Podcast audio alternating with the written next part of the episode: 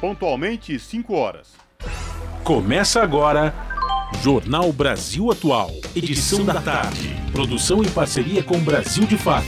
As notícias que os outros não dão. Movimentos populares, política, direitos humanos, economia, mundo do trabalho, cultura e prestação de serviço. Jornal Brasil Atual. Edição da tarde. Olá, hoje é quinta-feira, 7 de abril de 2022. Jornal Brasil Atual, edição da tarde, começa agora com a minha apresentação Cosmo Silva e da Larissa Borer. E estas são as manchetes de hoje. Comitê de Monitoramento do Setor Elétrico anuncia que bandeira tarifária de escassez hídrica será encerrada no próximo dia 16. E pesquisa Datafolha, que saiu agora, agora mesmo, muito quente, aponta Fernando Haddad do PT na liderança para a corrida eleitoral no estado de São Paulo. O Ministério da Saúde confirmou nesta quinta-feira o primeiro caso de Covid-19 no Brasil provocado pela Omicron, Omicron XZ, formada pela recombinação das sublinhagens BA1 e BA2 da variante do coronavírus. Câmara dos Deputados rejeitou nesta quarta um pedido de urgência para votar o projeto de lei das fake news. Jair Renan Bolsonaro, filho do presidente Jair Bolsonaro, deve prestar depoimento à Polícia Federal na tarde desta quinta-feira, no âmbito de uma investigação que apura a possível prática dos crimes de tráfico de influência e lavagem de dinheiro. Mais de 40 cidades terão manifestação contra Bolsonaro no próximo sábado. Em São Paulo, a manifestação contra o presidente está marcada para acontecer na Praça da República, região central de São Paulo, a partir das duas horas da tarde. Os preços da cesta básica voltaram a subir em todas as 17 capitais pesquisadas pelo Diese. As maiores altas no mês de março foram registradas nos estados do Rio de Janeiro, Curitiba, São Paulo e Campo Grande. Comissão do Meio Ambiente aprovou substitutivo que institui Política Nacional de Direitos das Populações Atingidas por Barragens. São 5 horas e 2 minutos pelo horário de Brasília. Participe do Jornal, Jornal Atual Edição da Tarde por meio dos nossos canais. Pelo Facebook, facebook.com barra Rádio Brasil Atual. No Instagram, arroba Rádio Brasil Atual pelo Twitter, arroba RA Brasil Atual. Ou pelo nosso WhatsApp, o número é 11 9693 7672.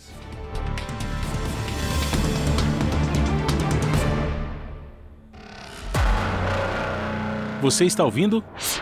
Jornal Brasil Atual, edição da tarde. Uma parceria com Brasil de Fato. Na Rádio Brasil Atual. Tempo e temperatura. Quinta-feira de tempo fechado aqui na capital paulista. Agora 21 graus. Clima ameno e previsão de chuva rápida em alguns pontos que não se estende para o período da noite.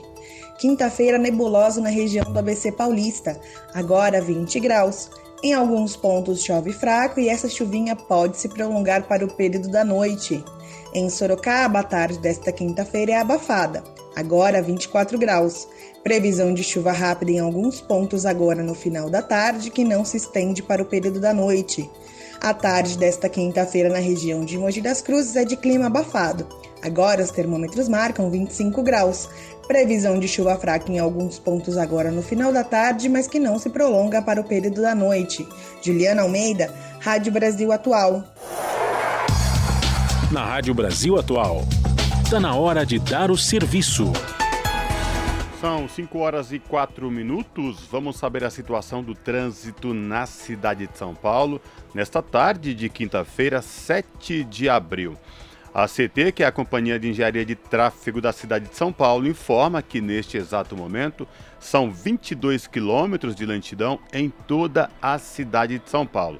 As regiões que apresentam maiores índices de lentidão, região sul com 12 quilômetros e oeste com 7 quilômetros de lentidão respectivamente. Lembrando a você que hoje não circulam os veículos com placa de final 7 e 8 por conta do rodízio, tá? E portanto, você que tem carro com placas final 7 e 8, no horário expandido não pode circular por conta da multa que é pesadíssima, além de pontos na habilitação. E agora vamos saber a situação para você que está ouvindo a Rádio Brasil Atual e pretende pegar os trens do metrô. O metrô informa que todas as linhas operam em situação normal. Trabalhador a trabalhadora que vai utilizar as linhas do metrô da cidade de São Paulo não vai encontrar nenhum problema. Mesma situação nos trens da CPTM, que é a Companhia Paulista de Trens Metropolitanos, que atende aí toda a capital paulista e também a região metropolitana, incluindo o ABC Paulista. CPTM informa que todas as linhas operam em situação de normalidade sem nenhuma intercorrência. O trabalhador a trabalhadora que vai se utilizar das linhas de trem da CPTM não vão encontrar nenhum problema. E uma notícia boa para você que ouve a Rádio Brasil Atual e vai descer para Santos, Litoral Norte, Praia Grande, Peruíbe, pelas rodovias Anchieta e Imigrantes. Diferente dos outros dias, desde o início desta semana, as duas rodovias, segundo a Ecovias, que é a concessionária que administra o sistema Anchieta e Imigrantes, operam em situação de normalidade, sem trânsito e sem congestionamento. Tanto pela rodovia Anchieta como rodovia Imigrantes, o trânsito está tranquilo para quem desce como para quem sobe.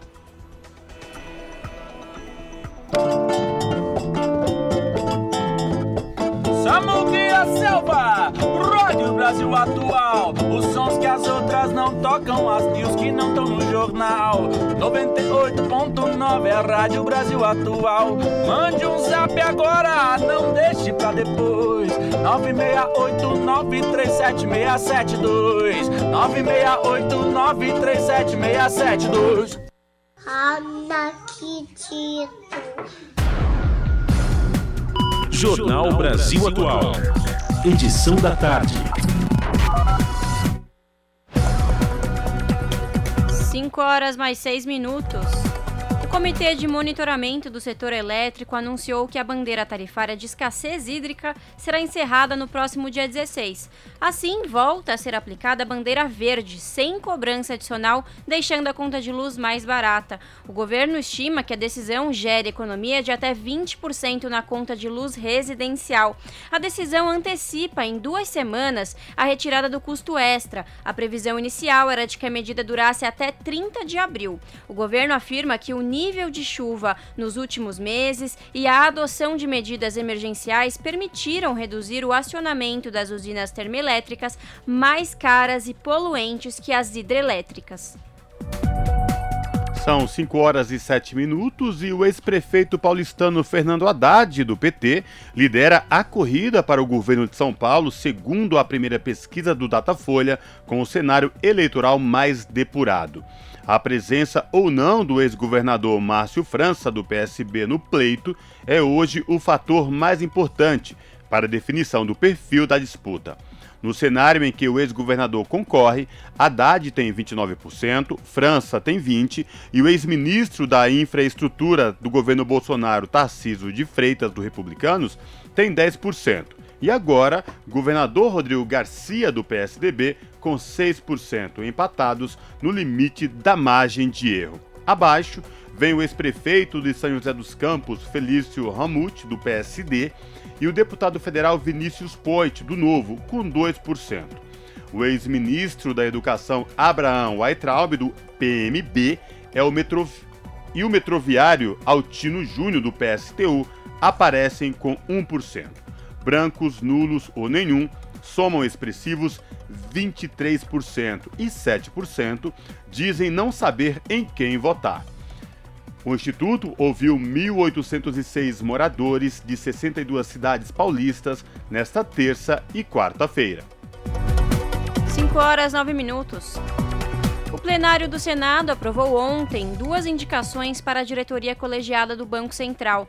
Para o cargo de diretor de organização do sistema financeiro e resolução, Renato Dias de Brito Gomes teve o nome aprovado.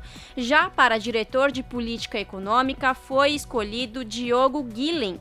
Os dois diretores tinham sido indicados em dezembro pelo presidente Jair Bolsonaro e terão um mandato até o fim de 2025. Ao todo, a diretoria do Banco Central tem nove integrantes: o presidente Roberto Campos Neto e oito diretores. Cada membro tem um voto na reunião do Comitê de Política Monetária, o COPOM, que decide a taxa Selic.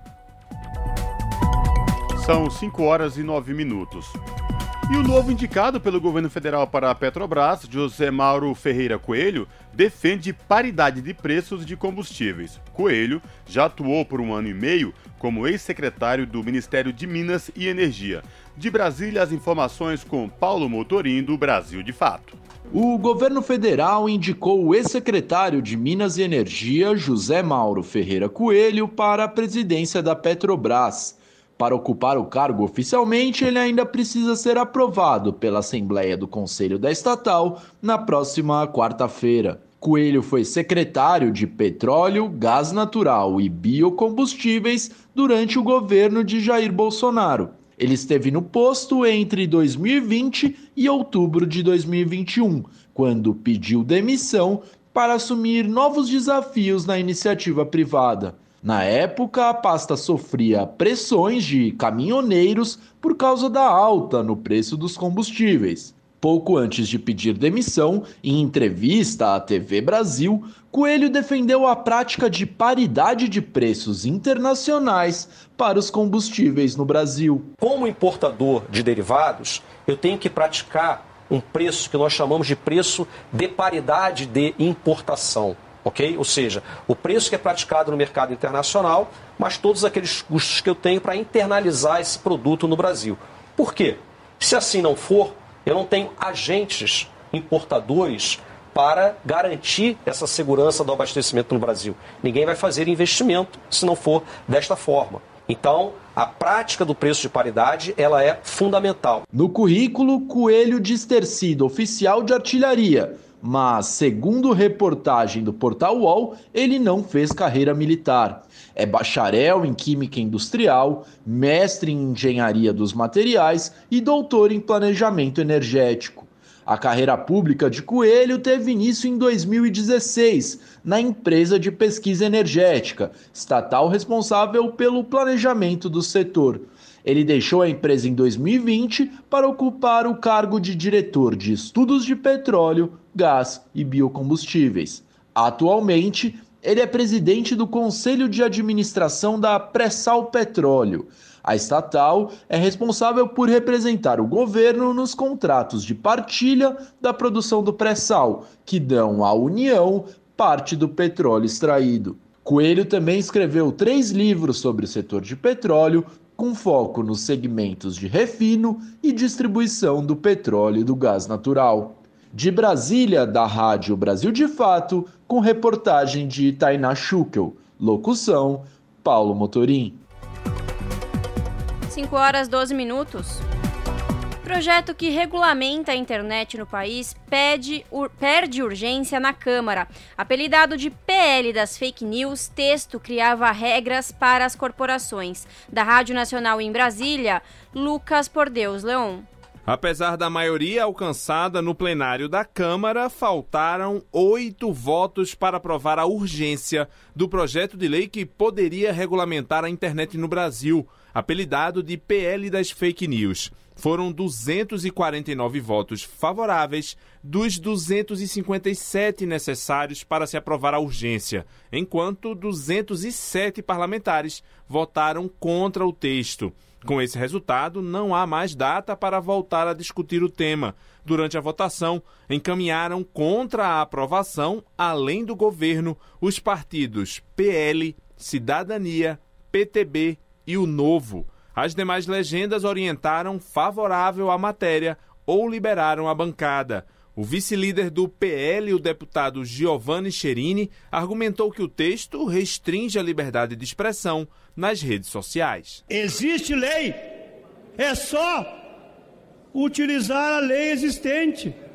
Está lá, muito claro. Se a pessoa cometer qualquer crime na internet, ele é, tem a punição.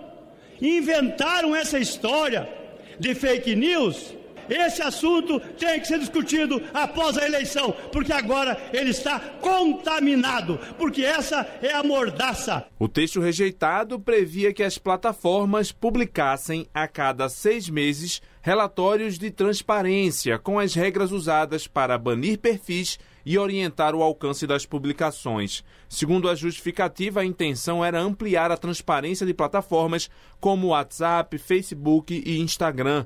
Para o relator da matéria, o deputado Orlando Silva, do PCdoB, a lei dificultaria a censura dos usuários realizada pelas próprias plataformas. No artigo 15 do texto, você impede que as big techs, que as plataformas digitais se constituam censores. Porque nós não queremos nenhum tipo de censura, nem censura por parte das empresas da internet. E nós obrigamos as empresas a avisar o usuário quando há uma, uma moderação, dar o direito do contraditório para que a liberdade seja plena na internet. O texto ainda previa regras para conteúdos patrocinados, automatizados, aqueles feitos por robôs ou relacionados ao poder público, prevendo sanções para as empresas em caso de descumprimentos. Além disso, o projeto determinava que as plataformas precisariam constituir empresa no Brasil para operar dentro do país. Da Rádio Nacional em Brasília, Lucas Por Deus Leão. São 5 horas e 16 minutos. Jair Bolsonaro, filho do presidente Jair Bolsonaro, deve.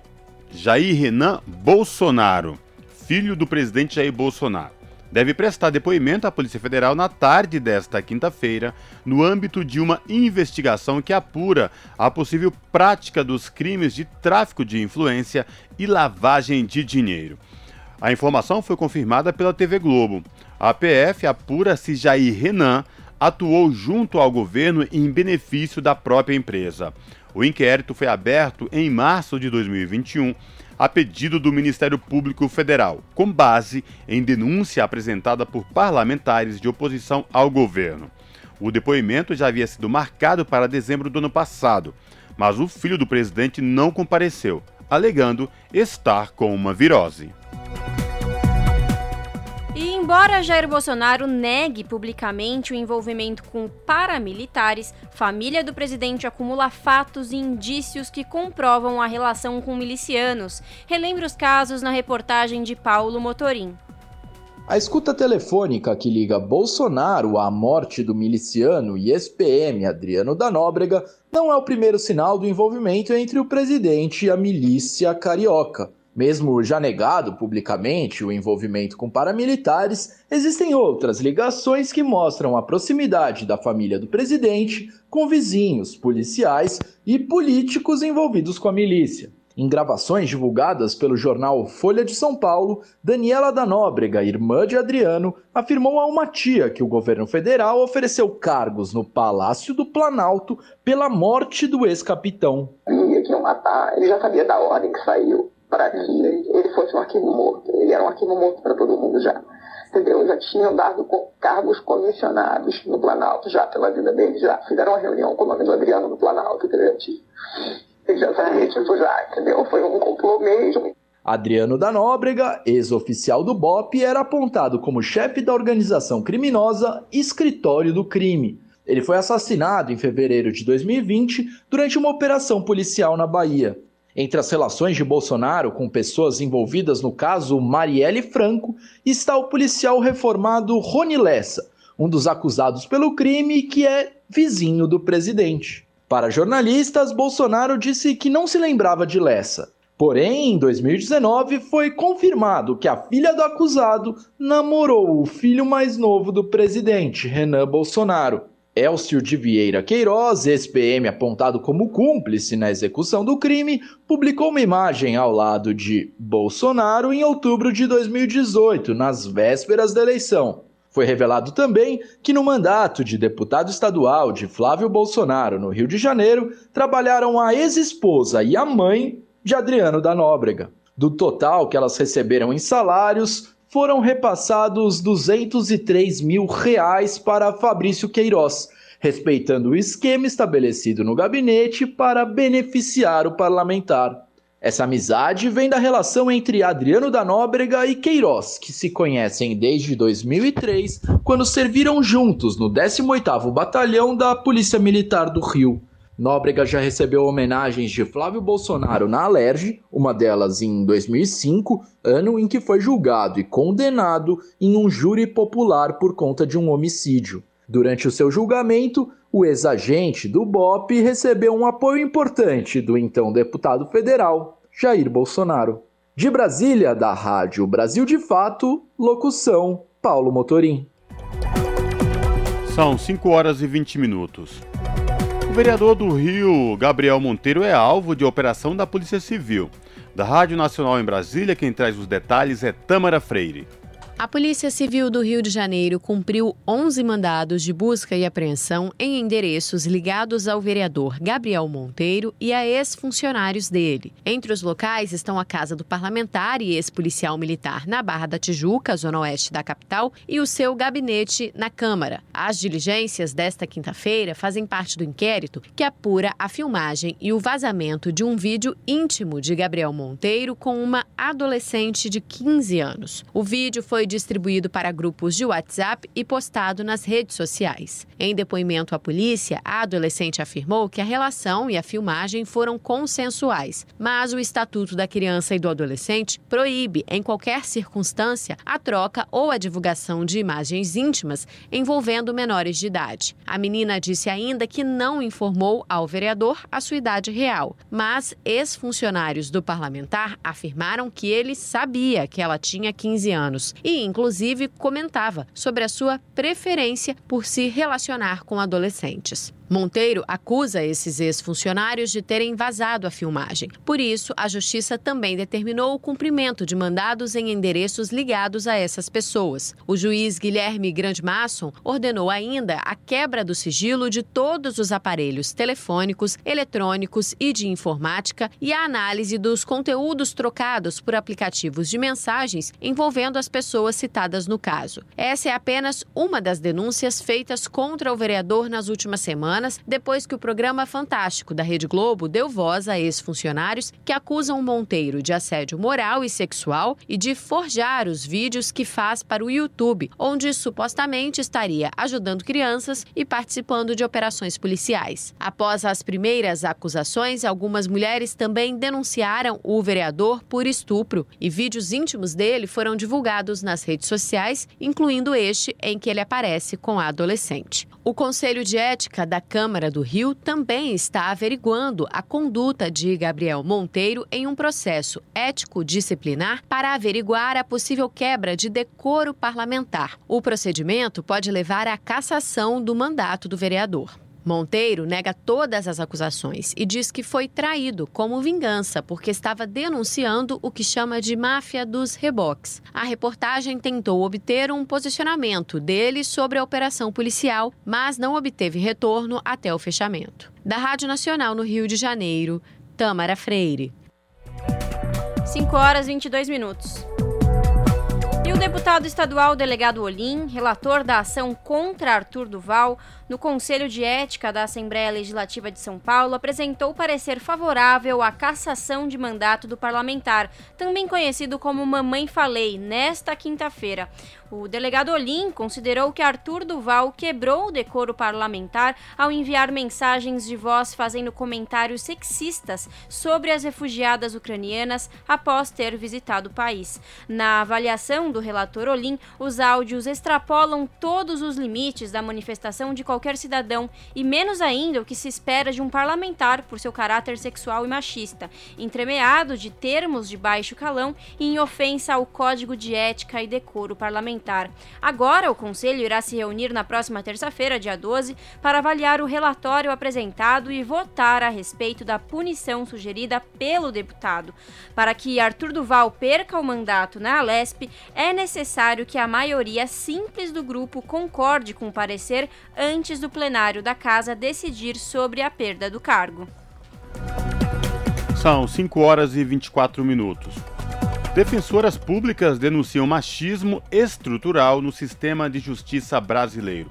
Documento obtido em primeira mão pelo Brasil de Fato e lançado na quarta aponta assédio sexual e moral em órgãos públicos do país e define prioridades para combater a discriminação.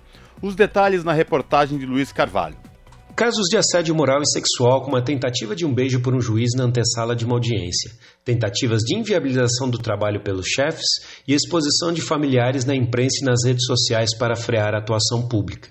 Essas são algumas das situações presentes no parecer técnico Violência Política Institucional contra Defensoras Públicas no Brasil. O documento foi lançado nesta quarta-feira para discutir a violência de gênero praticada sistematicamente nos órgãos públicos do país. Obtido em primeira mão pelo Brasil de Fato, o material é resultado de um estudo a partir de relatos coletados entre 2020 e 2021 de um grupo de trabalhadoras que integra a coletiva Mulheres Defensoras, espaço com cerca de 200 representantes de todo o Brasil. A defensora pública geral do Pará entre 2016 e 2020, Jennifer Barros, é uma delas. A profissional explica que o alegado combate à discriminação por meio do concurso público termina quando elas passam a almejar cargos de gestão. Ao se candidatar à posição, que é escolhida pelo governador a partir de uma lista tríplice definida após um processo eleitoral interno, ela conheceu de perto essa realidade. Eu lembro que tinha um político conhecido aqui da, da região, que desde quando eu me candidatei pela primeira vez, né, e, e foi logo na primeira vez que eu tomei assim o primeiro choque, que eu fui mostrar para ele o projeto, para pedir o apoio, enfim, ele tinha uma certa influência, então seria importante ter o apoio dele. E ele, assim, a queima-roupa, virou para mim e disse: Eu te desejo muito. Situação semelhante foi vivida na pele pela ex-presidenta da DEPAR, Associação dos Defensores e Defensoras Públicas do Paraná, Thaís Oliveira. Tive também falas de, fala de um, de um parlamentar. É, quando eu entro no, no gabinete dele, ele não fala nada. Ele olha para mim de cima a baixo ele faz um gesto com a mão, assim como se fosse contorno do meu corpo, e ele diz assim: Olha, é, nossa, toda presidente de associação deveria ser assim, igual você. E aquilo foi extremamente constrangedor, né? Ele não estava falando do meu cérebro, ele estava falando do meu corpo, o que me levou até aquela posição que eu estava, e nada tinha a ver com o meu corpo. Eu passei num concurso público extremamente difícil, super concorrido. Em conversa com a reportagem, a defensora relatou outro exemplo, dessa vez, um caso explícito de desigualdade de gênero. Quando eu tô para virar a presidenta da Associação Nacional das Defensoras e Defensores, eu engravido da minha filha, da Maitê, e ecoavam vozes de que eu seria muito nova, e que também eu não teria muita experiência na ponta, né? Engraçado que então eu engravido e eu decido voltar para minha cidade, mas vejam que a pessoa que assume no meu lugar é um homem, né? Em nenhum momento foi questionada a idade dele e a falta de atuação na banca, né? Porque você veja, de idade nós regulamos. Ele tinha de atuação na defensoria um mês e meio a mais que eu. Diante de relatos como o de Thaisa, o objetivo central do parecer é abrir canais de diálogo. É o que explica a advogada, pesquisadora e uma das responsáveis pelo documento, Roberta Eugênio.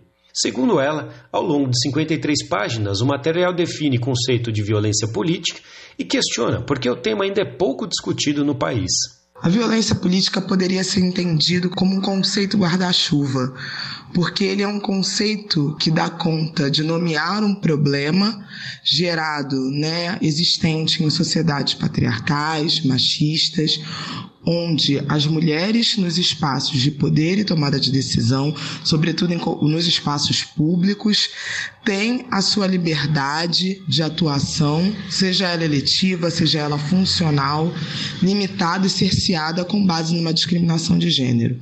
O estudo Violência Política Institucional contra Defensoras Públicas no Brasil lista normas e leis sobre igualdade de gênero que são desrespeitadas. Os depoimentos trazidos no parecer são anônimos para preservar a identidade das defensoras.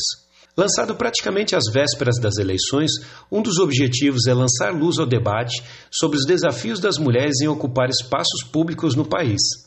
Apesar de maioria no serviço público, 59% das funcionárias, as mulheres recebem 25% a menos do que os homens, de acordo com o Relatório Anual de Informações Sociais de 2018. Além disso, enquanto os servidores recebem em média cinco salários mínimos por mês, uma mulher ganha menos de quatro salários. Apenas em agosto de 2021, o Brasil teve promulgada a primeira legislação que dispõe sobre normas para enfrentar e prevenir a violência contra as mulheres na política. A Lei 14.192, porém, é considerada pouco abrangente e não inclui mulheres transexuais, por exemplo. De São Paulo, da Rádio Brasil de Fato, Luiz Carvalho. As notícias que os outros não dão. Jornal Brasil Atual. Edição da tarde. Uma parceria com Brasil de Fato. 5 horas e 29 minutos.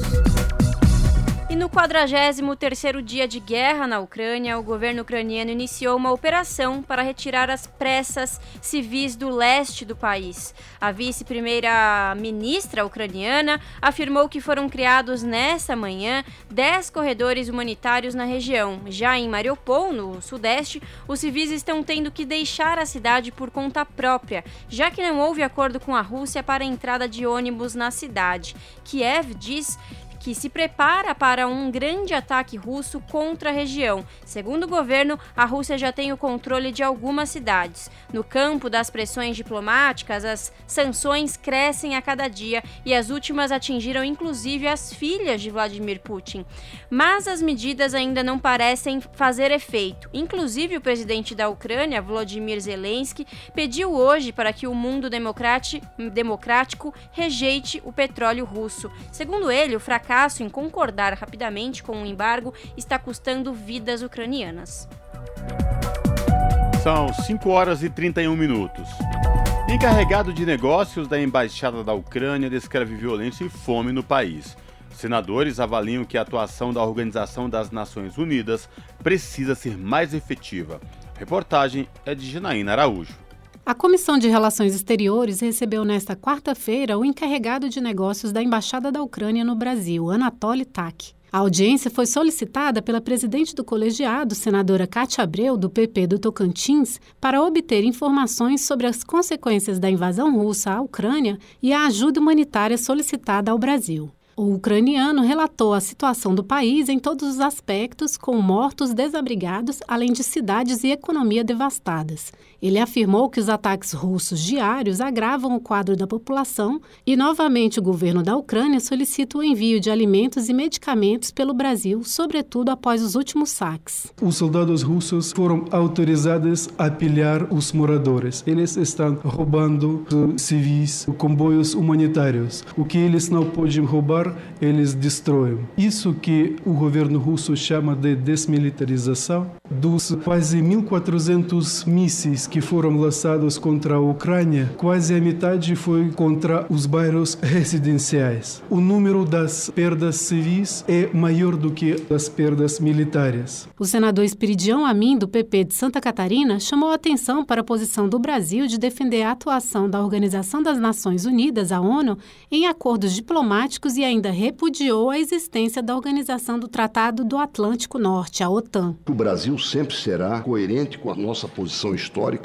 nós queremos fortalecer a ONU. Um pouco dessa tragédia se deve ao descuido de não tornar precisas as duas resoluções da ONU subsequentes à questão mais recente da Crimeia. A OTAN é um entulho da guerra para fazer guerra. Tem sede na indústria armamentista dos maiores países do mundo. Quanto mais OTAN, menos ONU. É isso que nós temos vivido e estamos colecionando intervenções militares para o senador Randolfo Rodrigues, da Rede Sustentabilidade do Amapá, são questionáveis as existências do Conselho de Segurança da ONU e da OTAN. Não há sentido de ter a Organização das Nações Unidas um formato de Conselho de Segurança nos moldes das nações vencedoras da Segunda Guerra. Não há sentido mais a existência de uma organização de tratado bélico-militar baseada em uma lógica de Guerra Fria que não existe. Nós temos uma nova geopolítica. A senadora Cátia Abreu manifestou a posição da Comissão de Relações Exteriores de defesa do cessar-fogo imediato na Ucrânia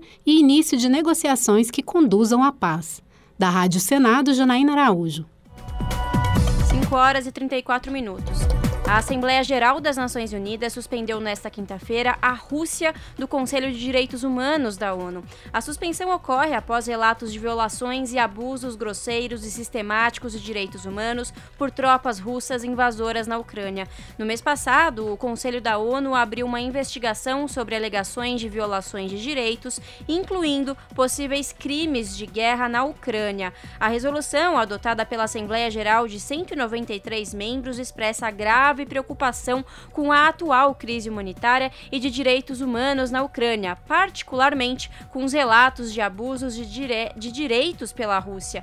A iniciativa liderada pelos Estados Unidos obteve 93 votos a favor. O Brasil se absteve da votação, assim como outros 57 países. Jornal Brasil Atual. Edição da tarde.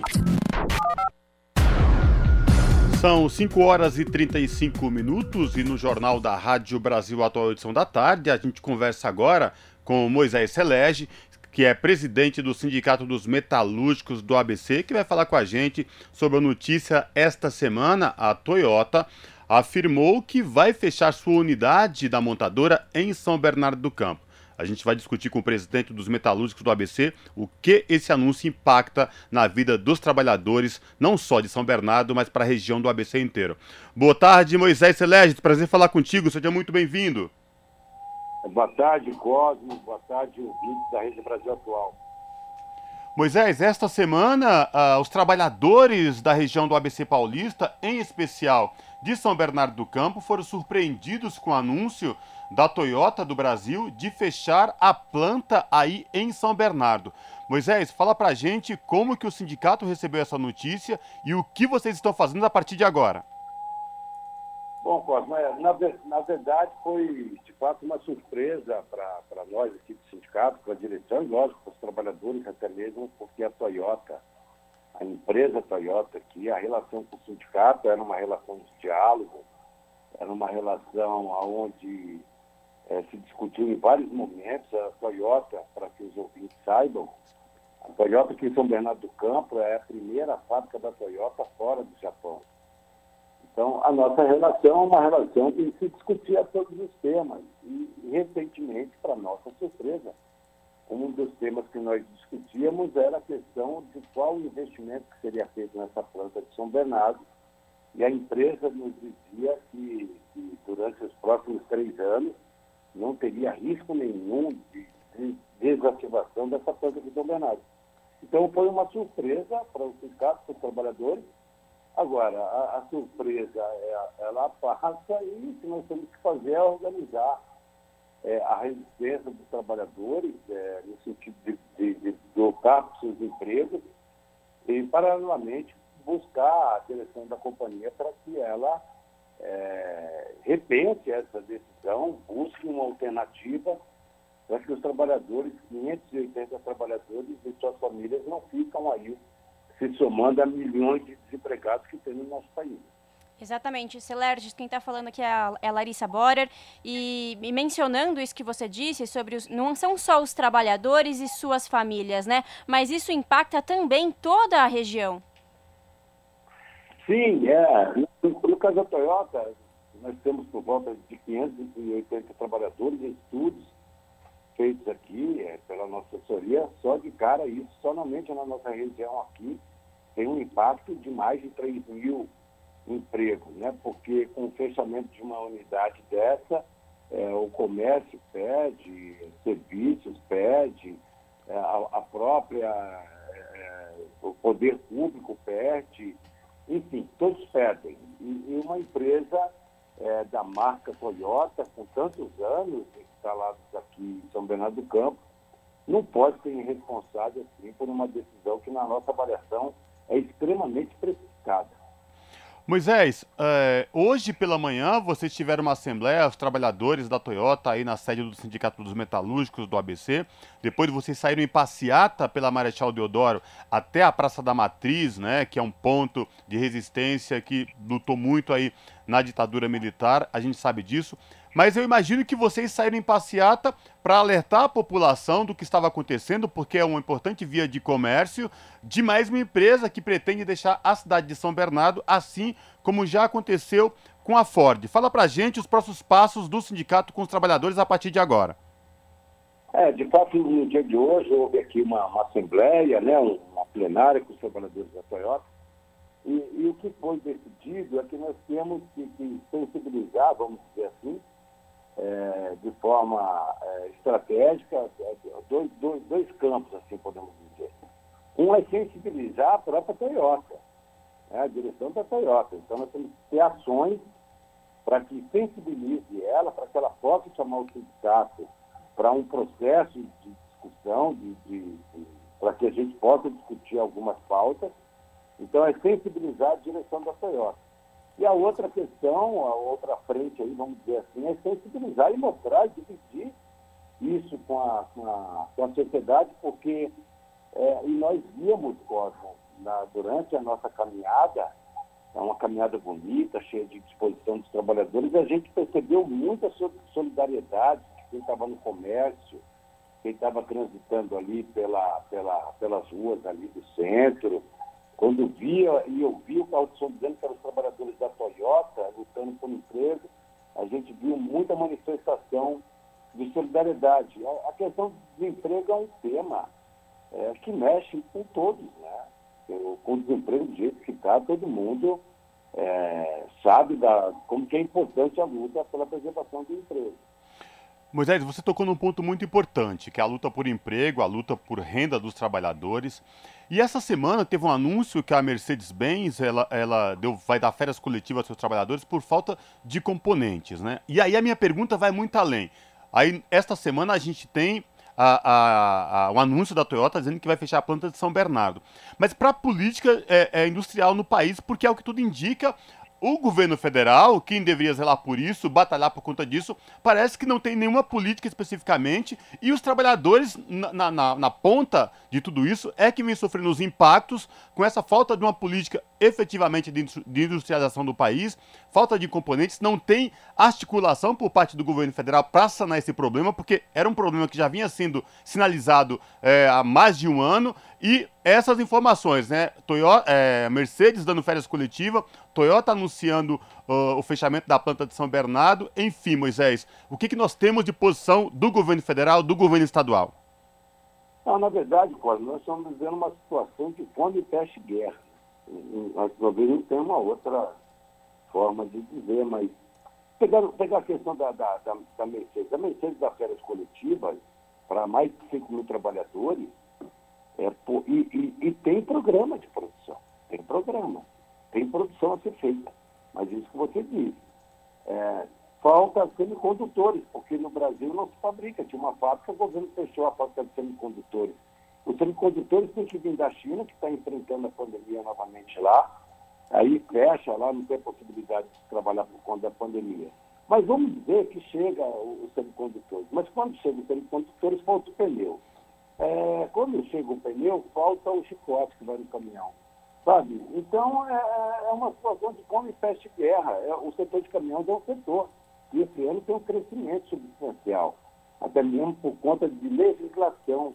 O ano que vem entra a questão do Euro 6, legislação de emissão de gases. Então, está havendo uma antecipação de compra no setor de caminhões por parte dos grandes produtistas, porque antecipação de compra, porque o produto vai se tornar mais caro a partir do ano que vem por conta disso. Né? E é isso que você disse.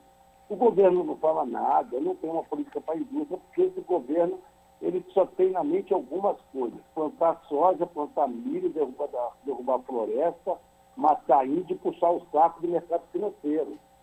Entendeu? O Guedes está aqui nesse país aqui para agradar o mercado financeiro. Ele não está preocupado com política industrial. A indústria no nosso país já representou a indústria de transformação, Cosmo, 35% do PIB do nosso país. Hoje ela representa 10%. Entendeu? Então, isso, por exemplo, gente estava discutindo com os trabalhadores hoje na Toyota, da Toyota aqui no sindicato sobre esses temas, que é fundamental. Um país que quer crescer, quer que a economia cresça, tem que ter uma política para a indústria. O país tem que ter política para a indústria. Agora, não dá para esperar do governo federal é, o que aconteceu com a Toyota, esse problema de falta de componentes nas empresas, que o governo vai se mexer. Ele não vai se mexer. Quem tem que se mexer é o povo, sabe? Em outubro, por exemplo, eu digo isso francamente? Em outubro pode ter que começar a inundar essa situação, porque ninguém aguenta mais isso aí não. É verdade, muito bem lembrado. Moisés, nossos microfones aqui estarão sempre abertos aí para a defesa e a luta dos trabalhadores aí. Nossa solidariedade da Rádio Brasil Atual, da TVT, do portal da RBA com os trabalhadores não só da Toyota, da Mercedes, mas os trabalhadores do Brasil. Estamos juntos nessa luta e a hora que quiserem falar, estamos aqui com nossos microfones abertos, viu? Boa sorte para vocês aí, Moisés.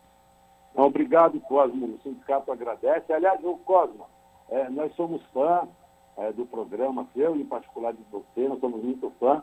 É, teve um trabalhador na Mercedes que eu falei, ah, acho que eu vou dar uma entrevista para o Cosmo, da Rede Brasil Atual, ele se chama Lucas, e ele falou que gosta muito de você e mandou um abraço, um beijo para você. Tá? Se eu não falasse isso aí, talvez ele brigaria comigo depois. Mas um grande abraço, viu, Costa? Moisés, abraço pro Lucas, abraço para todos vocês aí, estamos juntos e espero que vocês consigam aí uma solução, porque não dá, como você falou, são 580 postos de trabalho diretamente, mas quando a gente abre esse leque, são muito mais trabalhadores que serão prejudicados. Enfim, conte com a gente sempre, Moisés, abraço. Outro, boa sorte, tchau, tchau. Falamos aqui com Moisés Seleges, presidente do Sindicato dos Metalúrgicos do ABC. Você está ouvindo? Jornal Brasil Atual, edição da tarde. Uma parceria com Brasil de Fato. 5 horas 45 minutos. O ministro do STF, André Mendonça, suspendeu nesta quarta-feira o julgamento de duas ações que questionam a política ambiental do governo Jair Bolsonaro. A relatora dos dois casos suspensos que integram a chamada Pauta Verde é a ministra Carmen Lúcia, que concluiu seu voto também nesta quarta-feira. Quem traz mais informações é Douglas Matos. O ministro André Mendonça pediu vista e travou o julgamento de dois itens da chamada Pauta Verde, analisados pelo Supremo Tribunal Federal nesta quarta-feira. Com isso, ficam sem datas definidas para voltarem ao plenário ações que podem obrigar o governo de Jair Bolsonaro a colocar em prática um plano de combate ao desmatamento na Amazônia. O pedido de vista diz respeito a uma ação que afirma que Bolsonaro é omisso em suas declarações públicas em relação à conservação do meio ambiente e ao desmatamento das florestas. É referente ainda a uma outra ação considerada por especialistas a mais importante em análise, que pede a retomada do Plano de Preservação e Controle do Desmatamento da Amazônia, o PPCDA, engavetado pelo presidente. Esse plano é responsável pela redução de 83% do desmatamento no bioma entre 2002 e 2012. O julgamento de outros itens da pauta verde será retomado na próxima semana com a análise de ações relacionadas à área socioambiental. De São Paulo, da Rádio Brasil de Fato, com reportagem de Murilo Pajola. Locução: Douglas Matos. As notícias que os outros não dão. Jornal Brasil Atual. Edição da tarde. Uma parceria com Brasil de Fato. São 5 horas e 47 minutos e a Comissão de Meio Ambiente aprovou substitutivo que institui a Política Nacional de Direitos das Populações atingidas por barragens. Também foi aprovado de forma terminativa o projeto de lei do senador Humberto Costa, do PT de Pernambuco, que promove o uso de fontes alternativas de abastecimento de água, como aproveitamento da água da chuva e o reuso de água. A reportagem é de Marcela Cunha.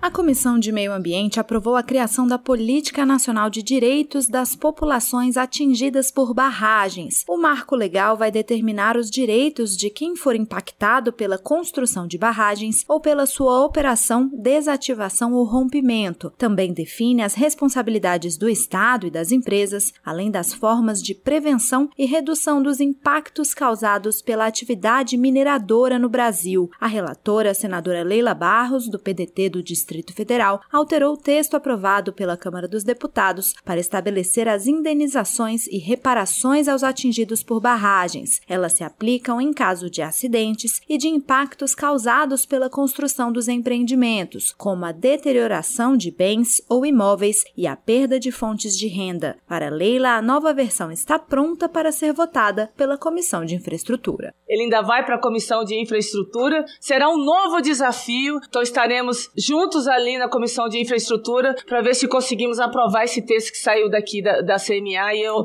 acredito que seja um, um texto que tem muito bom senso, atendendo de certa forma a todas as partes. A comissão também aprovou o projeto do senador Humberto Costa do PT de Pernambuco, que inclui na Política Nacional de Recursos Hídricos a vedação do uso de água de boa qualidade em atividades menos exigentes, como as agrícolas, paisagísticas e industriais, salvo quando houver elevada disponibilidade. Para isso serão usadas águas da chuva e de reuso, que deverão ser tratadas e atender aos parâmetros de qualidade para o uso pretendido. O projeto também altera a Lei de Saneamento Básico para estabelecer que a instalação hidráulica predial ligada à rede pública de abastecimento de água também seja alimentada por fontes alternativas, como lembrou o relator da proposta, senador Jacques Wagner, do PT da Bahia. Ele, na verdade, visa a óbvia necessária economia de água, mandando que se tenha para usos de menor exigência de qualidade, vaso sanitário, etc, etc, o aproveitamento e reuso. Eu dou até como exemplo, quer dizer, óbvio, da iniciativa privada, o prédio que hoje abriga o Sindicato da Construção Civil Empresarial em Salvador, ele é todo feito nesses termos. Fotovoltaica, reuso, aproveitamento de água de chuva, etc, etc. A diretriz segue a adotada pelo Conselho Econômico e Social da ONU. O projeto será analisado agora pela Câmara dos Deputados.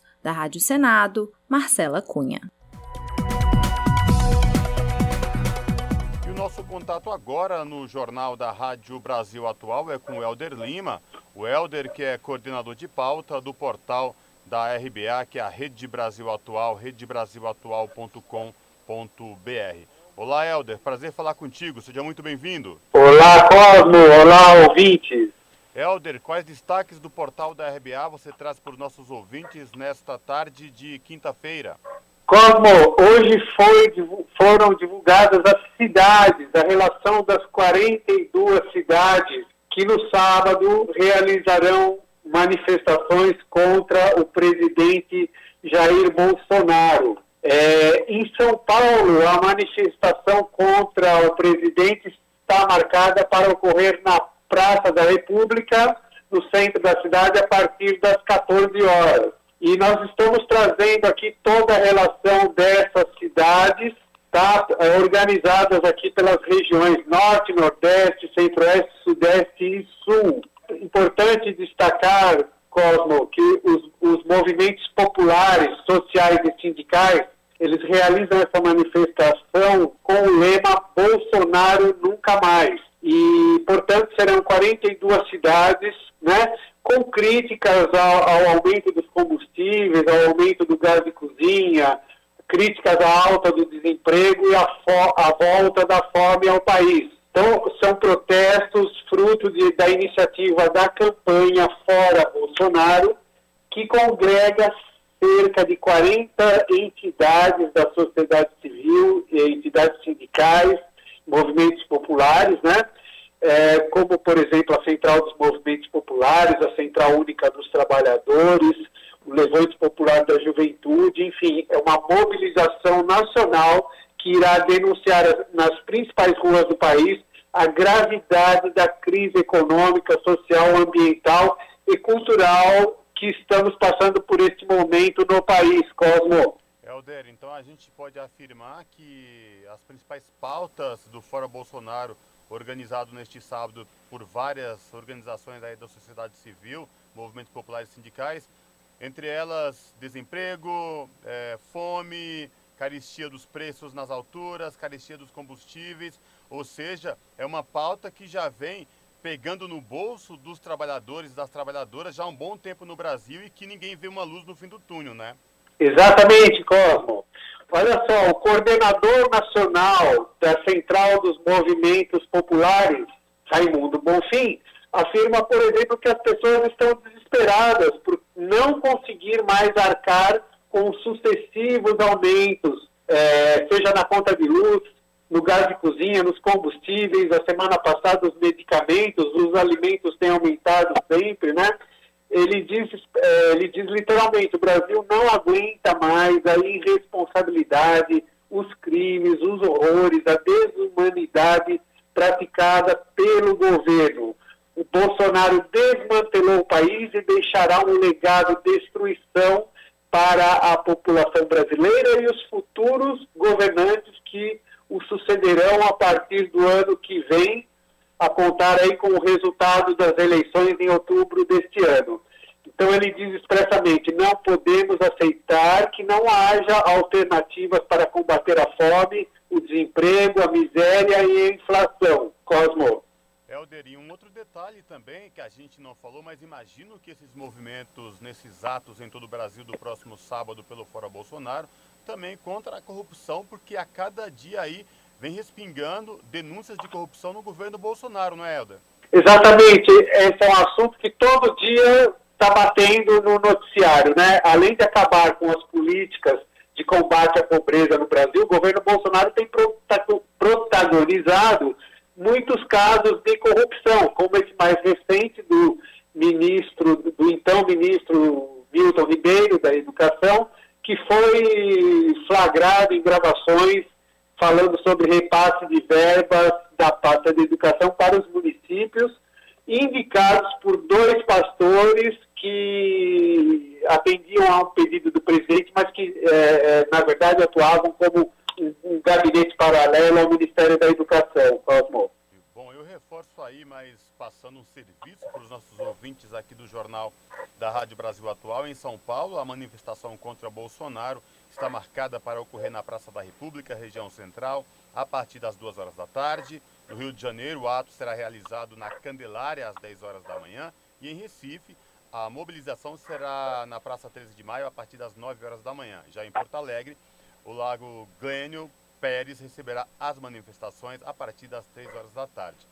Helder, obrigado por trazer aí é, detalhes do portal da Rede Brasil Atual para os nossos ouvintes. Se cuide. Espero falar contigo em uma próxima oportunidade, viu? Abraço. Obrigado, Cosmo. Um abraço, um abraço ao ouvinte. Falamos aqui com Helder Lima, no jornal Brasil Atual. Você está ouvindo? Jornal Brasil Atual, edição da tarde. Uma parceria com Brasil de Fato. 5 horas e 56 minutos. No Dia Mundial da Saúde, reportagem do Brasil de Fato destaca a importância e os serviços gratuitos e pouco conhecidos do Sistema Único de Saúde, o SUS. De Minas Gerais, os detalhes com a repórter Tainai Schukel. Nesta quinta, 7 de abril, é celebrado o Dia Mundial da Saúde e é necessário refletir sobre a importância do Sistema Único de Saúde, o SUS, considerado um dos melhores do mundo. Se você é brasileiro ou mora no Brasil, com certeza já deve ter utilizado os serviços mesmo sem saber. Isso porque, além das consultas, vacinas e até transplantes de órgãos, o sistema público de saúde é utilizado diariamente na vida dos brasileiros. Após a chegada do coronavírus, o mundo voltou os olhos para o SUS e muitos países perceberam a grande importância do sistema público de saúde. Foi através desse serviço gratuito que milhares de brasileiros foram curados da Covid-19 e vacinados. Mas apesar do esforço dos profissionais da área, o setor ainda luta por maiores investimentos e recursos do governo. Você sabia que, graças ao SUS, os brasileiros têm acesso gratuito às principais vacinas? Além disso, é pelo sistema que os usuários podem consultar o valor máximo de medicamentos nas farmácias e drogarias. Outros procedimentos mais complexos, como quimioterapia e transplantes de órgãos, também são ofertados.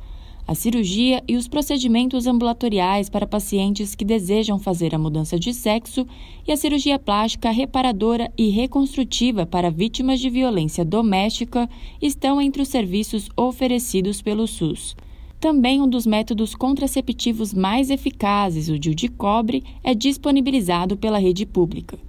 São distribuídos ainda anticoncepcional, pílula de emergência, diafragma e preservativos. De São Paulo, da Rádio Brasil de Fato, com reportagem de Tainá Schukel, locução Letícia Viola.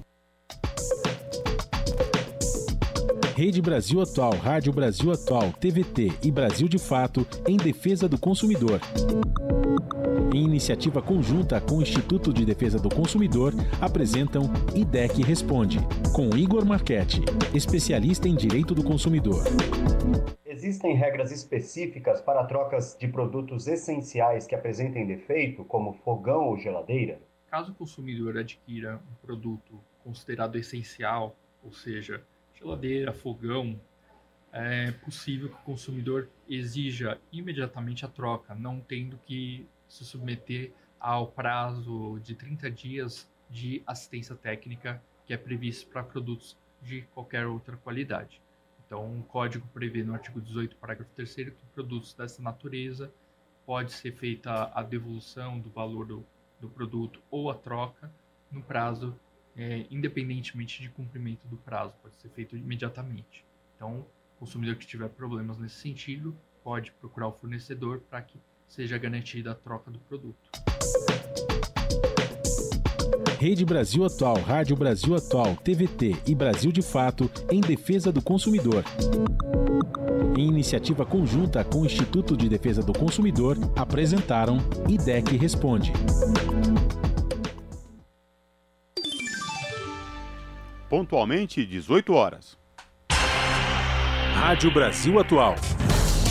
Para sugestões e comentários, entre em contato conosco por e-mail redação@jornalbrasilatual.com.br ou WhatsApp DDD 11 96893 7672. Acompanhe a nossa programação também pelo site redebrasilatual.com.br.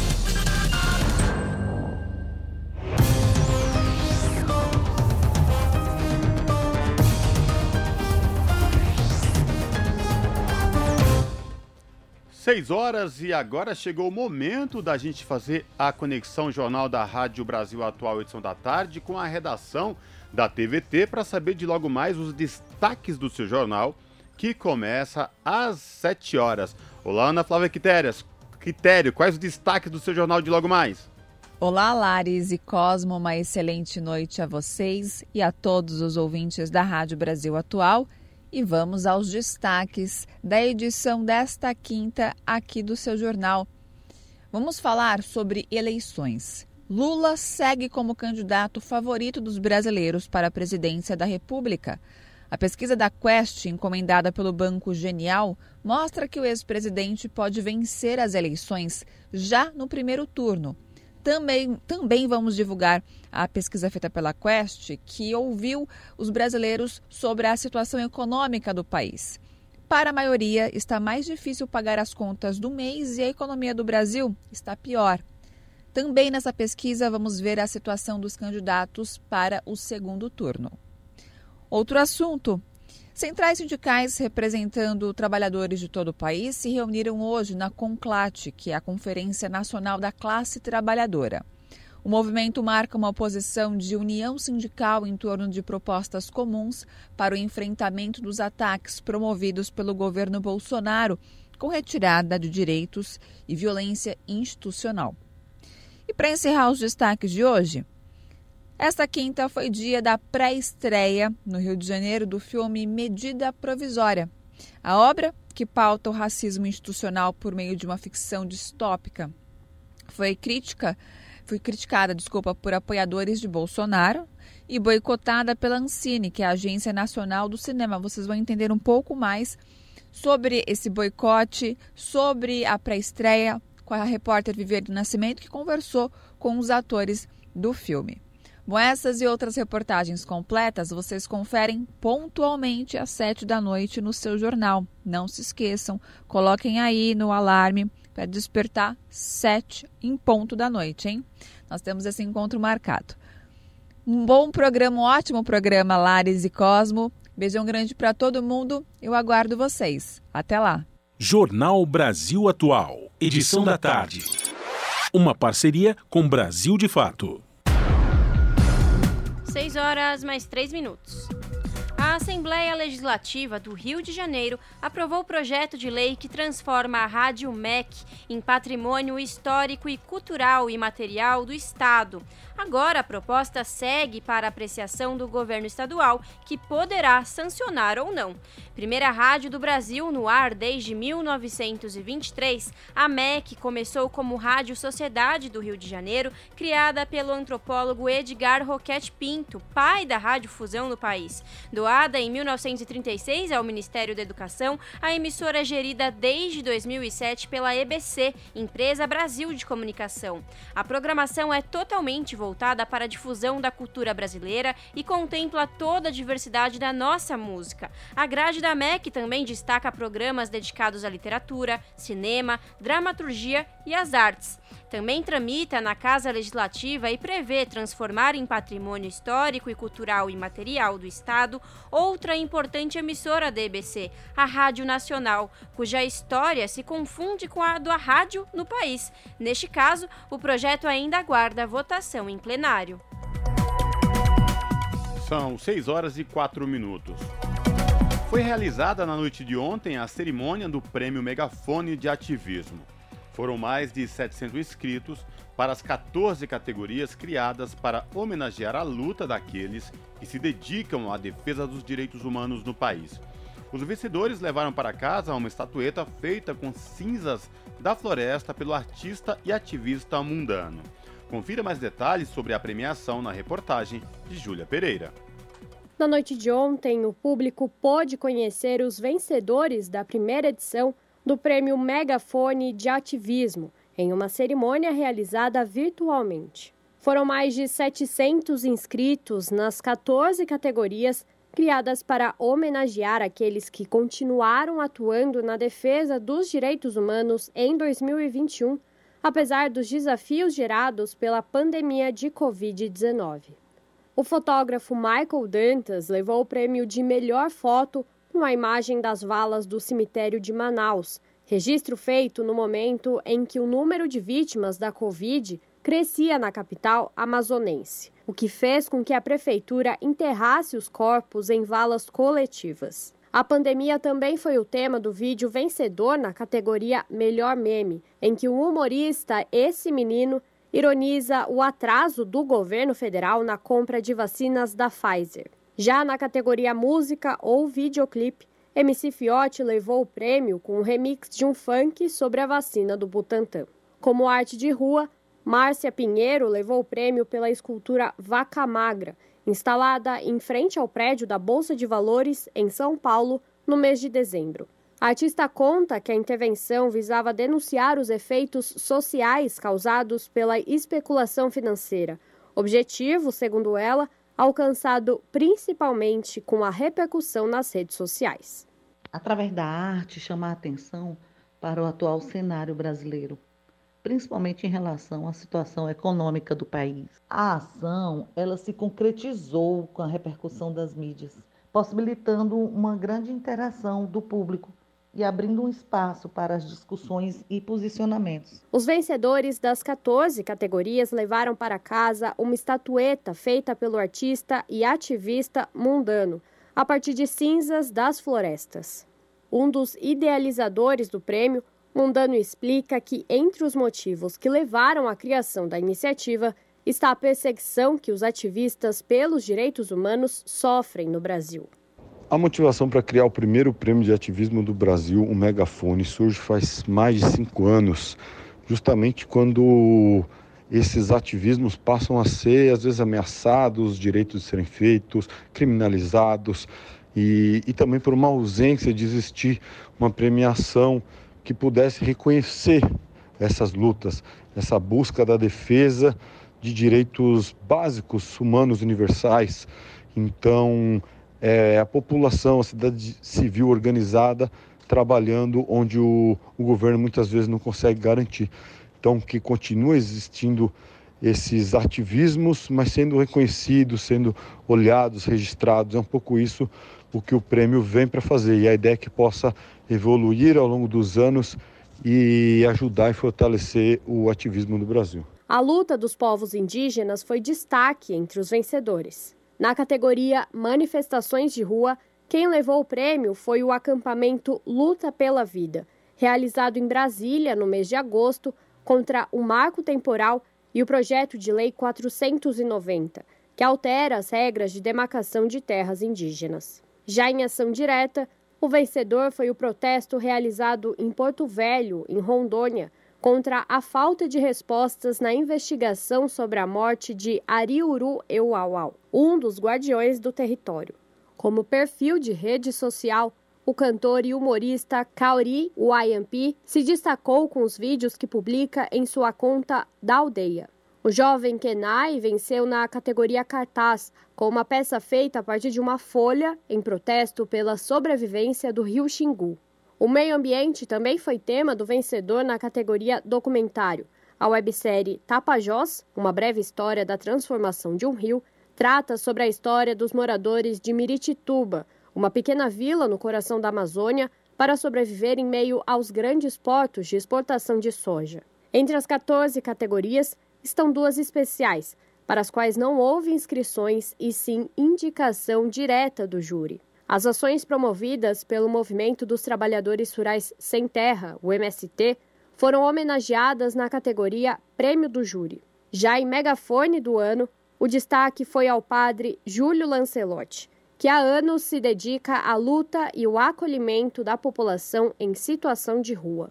A importância de ser indicado para o prêmio Megafone é ampliar a luta da população em situação de rua, é usar o megafone para denunciar e anunciar, para denunciar toda a porofobia, toda a violência institucional contra a população em situação de rua e anunciar novas possibilidades e, sobretudo, que o megafone possa ser usado pelos próprios moradores e moradoras em situação de rua para dizer a sua palavra e garantir a sua presença na vida. O prêmio Megafone de Ativismo teve ainda Iane Mendes como vencedora na categoria Cidadão Indignado, com a denúncia da repressão policial sofrida pelos manifestantes de Recife durante um ato contra o governo Bolsonaro. A série antirracista da organização Rio on Watch foi a vencedora na categoria Reportagem de Mídia Independente.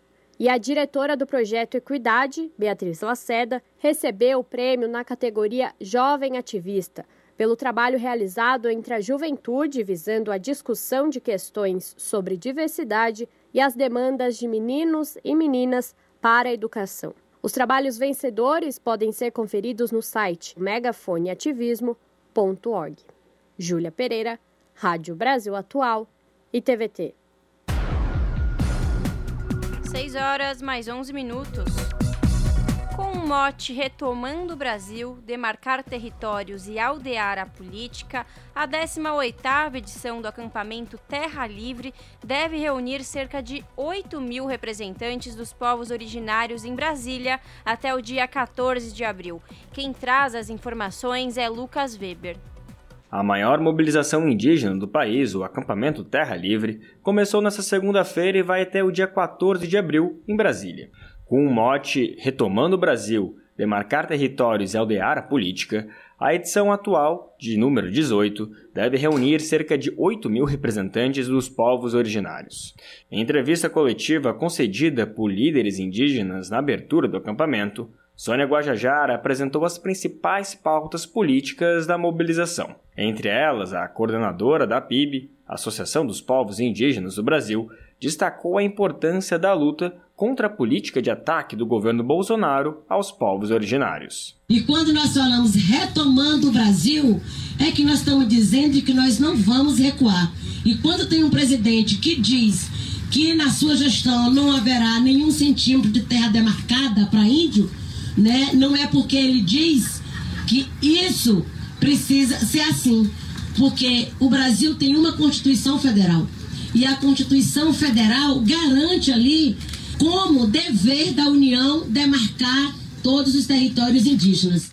Temas como desmatamento, violência e os impactos da mineração e do garimpo ilegal também estiveram no foco dos debates no primeiro dia do acampamento Terra Livre. O cacique Marcos Chucuru, da Articulação dos Povos e Organizações Indígenas do Nordeste, Minas Gerais e Espírito Santo, também participou do evento. De acordo com ele, os povos originários entendem que é preciso ocupar e assumir um papel de protagonismo dentro da política brasileira. É preciso ocupar outros espaços de poder. Então, a pauta trazida hoje para o ATL e sempre foi o pano de fundo, sempre é a questão territorial. porque passamos mais de 500 anos, ainda há um déficit muito grande do Estado brasileiro em relação à demarcação das terras indígenas. A resistência dos povos vem nessa perspectiva da garantia da delimitação, demarcação desses territórios, que é ali onde está a soberania de cada indígena, que vai para além da questão física, vai dentro da nossa perspectiva cósmica, da nossa religiosidade, da nossa ancestralidade. A retomada, depois de dois anos do formato presencial do acampamento Terra Livre, acontece em um momento delicado. Isso porque a apreciação do apelidado Projeto da Mineração passou para caráter de urgência. O PL 191 de 2020 prevê que empresas mineradoras e de outros setores que envolvem exploração de grandes infraestruturas aconteça dentro de terras indígenas. Essa é só uma entre outras propostas que tramitam no Congresso Nacional e que são chamadas, em nota convocatória pela PIB, de projetos da morte. Em dez dias de atividades, além de manifestações e assembleias, vão ocorrer plenárias sobre o impacto das ações do Executivo, Legislativo e Judiciário aos territórios indígenas. Está previsto ainda um evento virtual com a Organização das Nações Unidas e o Parlamento Europeu. Em pauta, conversas sobre saúde, economia, educação, diversidade e juventude, bem como um resgate dos 18 anos do acampamento Terra Livre. Na sexta-feira, dia 8, está marcada a Caravana das Originárias, a atividade sobre o corpo como território e a ancestralidade. No último dia acontece a plenária Hashtag Luta pela Vida, sobre a aliança dos movimentos sociais para o fortalecimento das lutas indígenas. De São Paulo, da Rádio Brasil de Fato, com reportagem da redação no Distrito Federal, locução Lucas Weber. São 6 horas e 15 minutos. O governo do prefeito Ricardo Nunes, do MDB, está preparando uma proposta para passar a gestão das casas de cultura para organizações sociais e movimentos sociais. Trabalhadores e artistas se articulam para rechaçar a proposta. Confira os detalhes na reportagem de Rodrigo Gomes. Movimentos sociais, trabalhadores da cultura e artistas pretendem lotar uma audiência pública que será realizada nesta quinta-feira, às 11 horas, na Câmara Municipal, onde será discutida a ideia do governo Nunes de repassar a gestão das casas de cultura municipais para organizações sociais. Os ativistas culturais não aceitam a medida e pedem outras saídas, como a contratação de mais servidores para a cultura com base no concurso público realizado em 2016, que não teve nenhum convocado. Além disso, destacam que em nenhum momento essa ideia foi colocada aos trabalhadores e artistas pela prefeitura, como explica o ativista periférico cultural Aurélio Prates.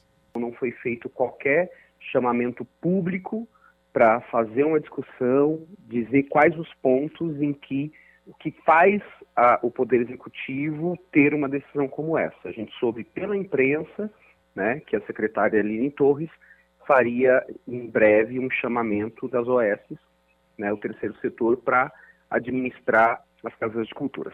Os ativistas também pedem que sejam contratados quatro servidores para atuar em cada casa de cultura e que sejam criadas carreiras específicas para o setor.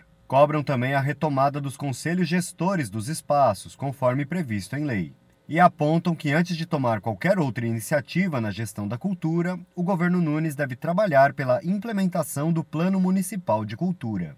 O texto tem como base as definições tomadas nas três conferências municipais de cultura realizadas nos anos de 2004, 2007 e 2013 e apresenta metas claras de curto, médio e longo prazo, tanto para a estruturação das políticas de cultura na cidade como para áreas específicas, como explica Prates.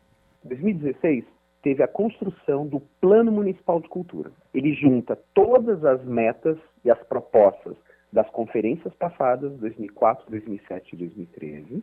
Ele tinha 20 metas a serem executadas, com 92 ações, e essas metas, elas tinham que ser cumpridas num período de 10 anos. Ou seja, você cria um planejamento a médio e longo prazo que ultrapassa uma gestão de quatro anos.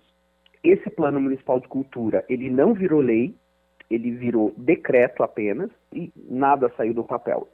Em carta manifesto elaborada por várias organizações que atuam na cultura, os ativistas apontam ainda que a gestão por organizações sociais pode levar a diversos problemas. Dentre os principais destacam o maior gasto de verbas públicas, como já ocorre com as organizações sociais de saúde, a falta de transparência e o impedimento à participação social. A cultura tem sido uma das áreas mais prejudicadas nos últimos cinco anos na capital paulista. Desde o início da gestão do ex-prefeito João Dória, do PSDB, programas foram reduzidos, iniciativas culturais foram extintas e o orçamento da área foi drasticamente reduzido. Para Joyce Jane Teixeira, membro do coletivo Inquimpa, Núcleo de Culturas Negras e Periféricas, a terceirização é mais uma ação do processo de desmonte da cultura iniciada na cidade em 2017.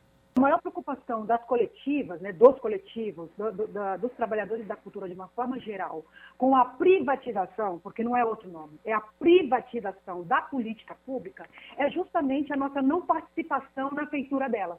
Porque já é, já é fato, né? A gente já vive há algum tempo esse desmonte na cultura e a gente já vive também né, é, muitas violências, inclusive como essas, né, da privatização do que é nosso, porque isso é fruto de muita luta das coletividades, dos trabalhadores da cultura, as casas de cultura, é fruto de muita luta, é um direito a gente ter espaços que promovam a cultura, espaços onde a gente possa curar e diminuir as ausências criadas por essa política de roubo, de cooptação, e é, e é, e é um direito nosso também é, ter a autonomia de optar, de falar, de gerir, de pensar, de criar, de trazer as identidades dessas, dessas, desses territórios nas nossas artes, na nossa forma de fazer cultura. Os movimentos avaliam ainda que a justificativa de falta de verbas para fazer a gestão direta das casas de cultura é apenas uma desculpa do governo Nunes. Hoje, a cidade conta com o maior orçamento de sua história, um aumento significativo na arrecadação e iniciou o ano com um caixa livre de mais de 7 bilhões de reais.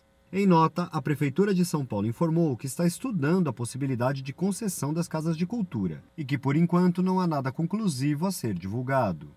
Rodrigo Gomes, Rádio Brasil Atual e TVT. Esse é o Jornal Brasil Atual, edição da tarde. Uma parceria com Brasil de Fato. 6 horas mais 20 minutos. O Ministério da Saúde iniciou na última segunda-feira a campanha nacional de vacinação contra a influenza e o sarampo com o dia D marcado para 30 de abril, a vacinação acontece em duas etapas e os primeiros a serem vacinados serão os idosos acima de 60 anos e trabalhadores de saúde. Quem traz mais informações é Daniel Lamir.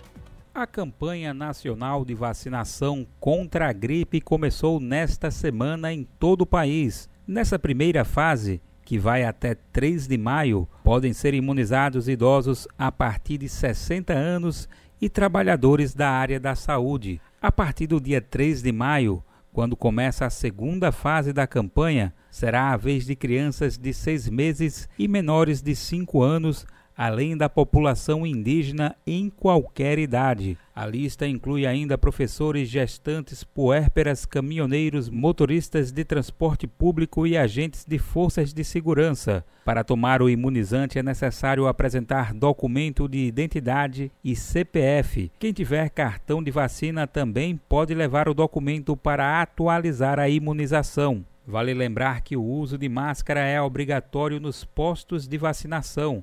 De acordo com o Ministério da Saúde, quem tem mais de 12 anos pode tomar a vacina contra a gripe em conjunto com outros imunizantes, incluindo a vacina contra a Covid-19. Já crianças de 5 a 11 anos devem aguardar um intervalo de 15 dias. Da Rádio Brasil de Fato, com reportagem da redação em Brasília. Locução: Daniel Lamir. 6 horas e 22 minutos. O Ministério da Saúde confirmou nesta quinta-feira o primeiro caso de Covid-19 no Brasil, provocado pela Omicron XE, formada pelas recombinações das sublinhagens BA1 e BA.2 da variante do coronavírus. A informação, segundo a pasta, foi notificada pelo Instituto Butantan em São Paulo. Uma recombinação ocorre quando o indivíduo é infectado com duas ou mais variantes ao mesmo tempo, resultando em uma mistura de seu material genético dentro do corpo do paciente. Segundo a Agência de Segurança da Saúde do Reino Unido, mais de 600 casos foram confirmados até agora no país e ela aparenta ser 9,8% mais transmissível do que a BA.2. A OMS informou que aguarda novas pesquisas sobre o assunto e que os estudos sobre essa, essa transmissibilidade da recombinação XE são iniciais. Mundial da Saúde quer manter as pessoas e o planeta saudáveis. Neste Dia Mundial, a Organização Mundial da Saúde pede a governos de todo o mundo que priorizem o bem-estar humano em todas as decisões, suspendendo as explorações e subsídios de combustíveis fósseis e implementando as diretrizes de qualidade do ar em suas cidades. Direto de Nova York, Mônica Grayley. Nosso Planeta Nossa Saúde, um movimento para criar sociedades mais preocupadas com o bem-estar e a saúde das pessoas e do planeta é o foco desse 7 de abril, quando se comemora o Dia Mundial da Saúde. Segundo a Organização Mundial da Saúde, mais de 13 milhões de mortes por ano são atribuídas a causas evitáveis ligadas ao meio ambiente. A agência da ONU afirma que a crise do clima é também uma crise de saúde. Em meio à pandemia, um planeta poluído e aumento de casos de câncer, doenças coronárias e asma, a OMS diz que ações urgentes têm de ser tomadas para promover uma mentalidade de saúde e bem-estar para todos. A OMS regional na África lembra que 56% dos incidentes de saúde pública ocorridos entre 2011 e 2021 estavam ligados ao clima. A África está experimentando também um aumento de emergências climáticas, com 25% a mais de eventos comparados à década anterior. Nesse Dia Mundial da Saúde, a OMS pede a governos de todo o mundo que priorizem o bem-estar humano em todas as decisões, suspendendo as explorações e subsídios de combustíveis fósseis e implementando as diretrizes de qualidade do ar em suas cidades. A diretora regional da OMS na África, Matsido Moti, diz que a mudança climática é uma das maiores ameaças da humanidade e que coloca a boa saúde em perigo. Ela citou o aumento de enchentes, doenças transmitidas por vetores e o aprofundamento de crises de saúde. E afirma que o continente que menos contribui para a crise climática é o que mais sofre com ela. Da ONU News em Nova York, Mônica Grayley. São 6 horas e 25 minutos. A agência da ONU lançou o primeiro relatório global sobre a diabetes. O número de pessoas vivendo com a doença quadriplicou desde 1980 e chegou a 422 milhões de adultos, a maioria em países em desenvolvimento. Obesidade está entre os fatores impulsionando o aumento. Da Rádio ONU News em Nova York, Michele Alves de Lima. O Dia Mundial da Saúde, este ano celebrado em 7 de abril, é dedicado ao diabetes porque o número de pessoas que têm a doença, especialmente adultos, está aumentando muito rapidamente. Foi o que explicou à Rádio ONU o diretor do Departamento de Controle de Doenças Crônicas e de Prevenção da Violência e dos Traumatismos da Organização Mundial da Saúde, Etienne Krug. Nos anos 80, havia como 100 milhões de pessoas com diabetes. Hoje tem quatro vezes mais. Temos mais de 422 milhões de pessoas adultas através do mundo sofrendo do diabetes. E isso tem consequências, porque as pessoas com diabetes têm risco mais elevado de ataques ataques cardíacos, cerebrais, de problemas de visão, problemas renais e amputações, e tem mortalidade prematura mais alta. Segundo a OMS, o excesso de peso e a obesidade são fatores impulsionando esse dramático crescimento. Etienne Krug citou ainda a alimentação que não é saudável, com muitas gorduras e açúcares, e a falta de exercício físico como causas da doença. A agência da ONU lançou esta quarta-feira seu primeiro relatório global sobre o diabetes, destacando a necessidade de aumentar medidas de prevenção e tratamento para a doença. Outro desafio importante é a detecção do diabetes e acesso às medicinas, que em muitos países não tem ou são muito caros. Por exemplo, hoje, no Brasil, são quase três dias de salário de uma pessoa de salário baixo para comprar um mês de tratamento de insulina. O diretor da OMS disse ainda que, globalmente, uma em cada três pessoas tem excesso de peso e uma em cada dez é obesa, fatores importantes de risco do diabetes tipo 2. Segundo Etienne Krug, o Brasil, como em todo o mundo, tem visto um aumento no número de pessoas com sobrepeso e obesidade. A agência da ONU calcula que mais da metade dos adultos brasileiros estão acima do peso e 20% estão obesos. Com isso, diabetes já atinge 8,8% das mulheres e 7,4% dos homens. Da Rádio ONU em Nova York, Michele Alves de Lima. Na Rádio Brasil Atual, tempo e temperatura. A sexta-feira na capital paulista ainda será de muitas nuvens e clima abafado. Há previsão de chuva na parte da tarde em algumas áreas isoladas, que pode se estender para o período da noite, com máxima de 31 e mínima 18 graus. Nas regiões de Santo André, São Bernardo do Campo e São Caetano do Sul, a sexta-feira também será de dia nublado e clima ameno pela manhã. Na parte da tarde, a previsão de chuva fraca em algumas áreas. A temperatura máxima na região do ABC será de 29 e a mínima 17 graus. Em Sorocaba, sexta-feira será de sol com muitas nuvens e clima abafado. Pode chover fraco em algumas regiões na parte da tarde, que pode se estender para o período da noite, com máxima de 31 e mínima 17 graus. Em Mogi das Cruzes, a sexta-feira será de tempo nublado e clima abafado pela manhã. Previsão de chuva rápida na parte da tarde, que pode se estender para o período da noite, com máxima de 30 e mínima 17 graus. Juliana Almeida, Rádio Brasil Atual. E chega ao fim mais uma edição do Jornal Brasil Atual, edição da tarde, que teve a minha apresentação Cosmo Silva e da Larissa Borer. Na produção, Juliana Almeida e Letícia Holanda. Trabalhos técnicos de Fábio Balbini. A gente volta amanhã às 5 horas da tarde. A gente não, amanhã, Larissa e Rodrigo Gomes. A gente se vo volta a se falar na próxima segunda-feira. Tchau!